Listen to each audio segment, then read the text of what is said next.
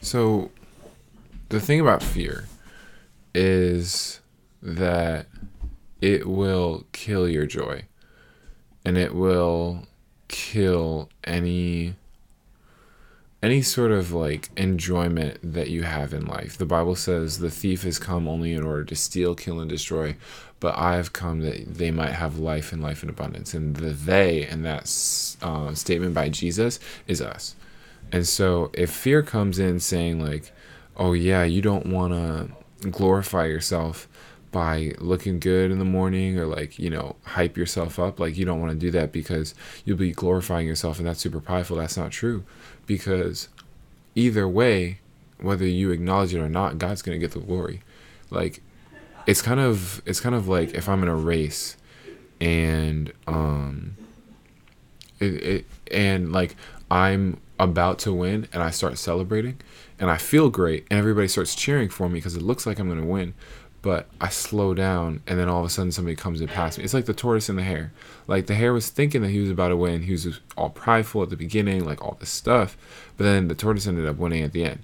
And um, it's in the same way, it's like we think, or like there are people out here who think that they're they're all that and that and they're glorifying themselves and they are receiving like this idea of glory but in the end of the days like God's to come, get his own glory. The Bible says every knee shall bow and every tongue shall confess that Jesus Christ is Lord. I'm skipping a few verses there, but like every tongue will confess that Jesus Christ is Lord. And all of a sudden, all the glory that I thought I received, actually, we just recognize that it all actually went up to God. It's just that people didn't acknowledge it. And the beautiful thing about God is that He's a jealous God and He will share His glory with no one, but that doesn't mean that he is going to strike lightning bolts on anybody who doesn't glorify him because he knows he's going to get it. He's going to get his. You know what I mean? Like, he doesn't need me to recognize him being in glory now because he knows that it's going to happen later. And so it's and and it'll happen in such a way that it takes away any glory that I thought was mine. And the reason why God does that is because I don't deserve it. Like why would you glorify a pig for being a dog? You wouldn't. Like um and uh, and in that scenario i'm saying that dogs are so much better than pigs um because they are. But like it's going to be in the end of days like this like oh man here i am thinking that i was all this but jesus is just so much better and so it's stripping away any glory that people thought that they were earning and it gives it all back to Jesus whom the glory was going to in the first place. And so what fear will try to do is to get you to, to like it'll try to cover that truth up and get you to think that you're receiving it. And so now all of a sudden you're already living in a false reality. And then what it'll get you to do is it will take the desire of like taking care of myself, looking good in the morning, working out, whatever, to, you know, look good. And it'll say, oh, you just care about yourself. Oh, you're super narcissistic. Oh, you're this. Oh, you're that. And it'll take this desire this good desire that i have to you know make myself presentable like work out like you know get jacked be proud of the body that god gave me all this stuff. And because that desire that i have is good and it's true to who i am when it try to, tries to twist it just a little bit to say that i'm being prideful i still identify with the desire. And so i, I also identify with the pride. It's kind of like a cancer that the pride seeps in and it infects it. And so that's and then that's what fear presents to me saying like oh no this is totally fine but underneath like it's it's evil.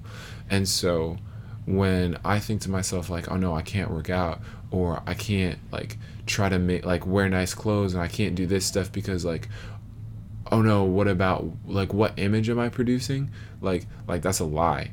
God gave you clothes he gave us you know the gym he gave us things to take care of ourselves and to enjoy our life because he legit just wants us to enjoy the garden of eden again um, as much as we can even though we're living in this fallen world. Like like it would be ridiculous for adam to say oh no i can't be in the garden of eden because you know what if i think that i made all of this myself? No it's it's evident that god did it. Um, and so i can just be free knowing that god knows that he did it and I know that he did it, and so like we're chilling and I can enjoy it. And in, in the same way, it's like it frees us to accept compliments as well. because when people say like, "Oh wow, um, that thing that you did was so cool," you can say thank you, um, not because you believe that you did it, but you know and God knows that the real reason why you're so smart, why you're so good looking, why you're so fast, why you're so strong, why you're so whatever you're being thanked for is because God's the one that did it. And I don't have to go around being like, yo, yo, yo, I'm sorry, it's not me, it's all him. Like, ignore it. Because, you know, that's just kind of disrespecting the person who complimented you um, and saying like, no, you shouldn't be complimenting me. You should be thanking the Lord, and it can cause people to think that they did something wrong by just acknowledging the gift that God gave you. Like, don't do that. Um, but what we can do is recognize like where the glory is actually going to, because I'm His image, and so therefore, if you're complimenting His image, you're complimenting Him. Um, and again, God's not out here with a lightning bolt being like, "You didn't glorify me." Boom. Like he knows he's to get his. So he's chilling. Like like he's not he's not impatient. You know what I'm saying? Like he's the most patient being of all time. Um, and honestly, followed closely second by the devil, which is crazy to say, but it's true. Um, that's a whole nother podcast. But like the point that I'm trying to make is we can accept compliments, we can enjoy our lives, we can have life to the full because really we're just enjoying the gifts that God's trying to give us and if we try to do anything but that if we try to like not allow ourselves to hope in things not allow ourselves to enjoy things then what that's saying is it's like we're rejecting the gift that god gave us. And that's just foolish. And it and like the lies that we're being humble we're being like god i don't deserve this. I don't want it. But that's like your dad buys you a car and you're like no take it back. Like that's so disrespectful to the gift giver.